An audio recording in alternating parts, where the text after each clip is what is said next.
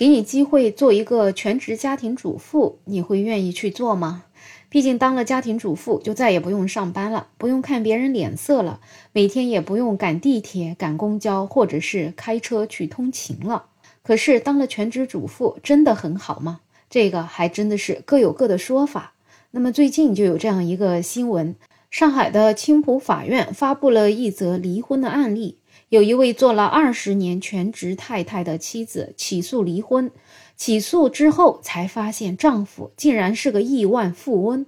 根据了解呢，这位全职主妇跟她的丈夫结婚已经将近二十年了。那么，为了照顾孩子和丈夫呢，她就成了全职太太。二十年来，每个月丈夫是交给这个全职主妇生活费，负责家庭的各项开支。那么，因为夫妻俩的感情啊越来越淡，于是是这位家庭主妇主动去提起离婚诉讼。结果，法院在调查的期间就发现，她的丈夫多年来经营有道啊，名下的房产特别特别的多，整个的资产已经过亿了。那这位丈夫知道他的妻子要起诉离婚之后呢，还是向法院明确表示了，觉得夫妻感情是没有破裂的，不愿意离婚。那么妻子当时也就有一点点动摇了，所以呢，法院就驳回了他的离婚诉讼请求。但是在半年之后呢，这位全职主妇又再次提起了诉讼。那么法院这一次呢，还是判决了二人解除婚姻关系。那么在诉讼的过程中呢，这位妻子发现她的丈夫把十八套的商铺偷偷转移给了跟前妻生的女儿的名下。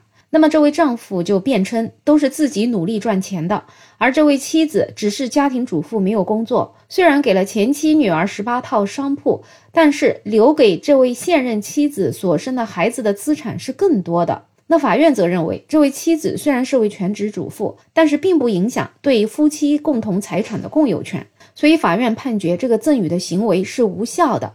要求这位前妻的女儿要把十八套的房产再变更回这位丈夫的名下。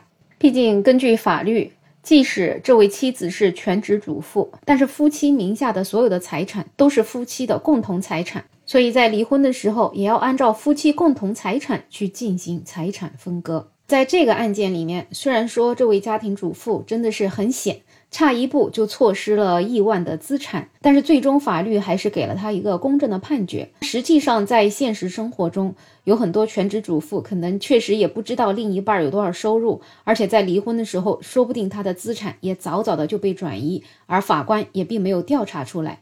所以，其实很多全职主妇真的最终就是白白为家庭做了贡献、做了牺牲，而自己是一无所获。那么这样一个案件呢，又再次让大家关注了全职主妇这样一个现象。特别在小红书上啊，经常会有一些争论。一方面呢，是全职主妇的这一派觉得全职主妇也是很重要的，也是一份事业，也是一份工作。那么有另一方面的人就觉得，你生来就不要去做全职主妇，不然你的价值都依附到男人的身上，一旦他哪天翻脸了，那你可就啥都没有了。很多家庭主妇会觉得夫妻两个人本身就很恩爱呀，所以要分什么彼此呢？但是我们回看这件案子里的这位男人，他可是真的从一开始就防着自己的老婆，而且一防就防了二十年。而他的老婆当了二十年的全职太太，连丈夫的资产过亿都不知道。所以有一些网友就认为，这个女人呢，一旦是做了全职太太，在男人的眼里面，其实就是一个免费的保姆。不仅照顾自己的起居，还要照顾彼此的父母，还要照顾自己的孩子。但是男人呢，并不会去领你这个免费保姆的情，他只会认为你每天在家里吃好喝好，我出去赚钱，你在家里可是享着清福呢。我挣的钱可是跟你一毛钱都没有关系，全是我自己努力挣来的。所以有些网友就是建议女人真的不要去做家庭主妇，不用挣扎了，家庭主妇真的就是没用，当全职太太就是最傻的。有几个男的会看到你的付出呢？人家只会感觉你啥都不干，光花钱了。所以呀，你累死累活的，人家还觉得你是矫情。不要做家庭主妇，永远都不要幻想去依附于一个男人，也不要妄想男人能拯救你，说不定呢，拉你进的是深渊。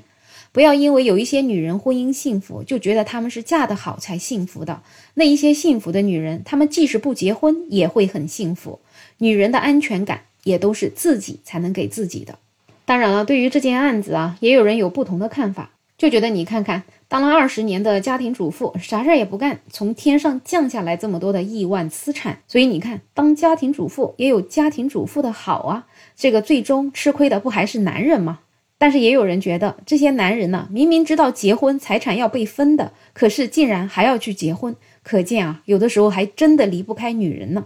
同时呢，有一些男人在没钱的时候会觉得，为什么现在的女人都不愿意陪男人吃苦打拼啊？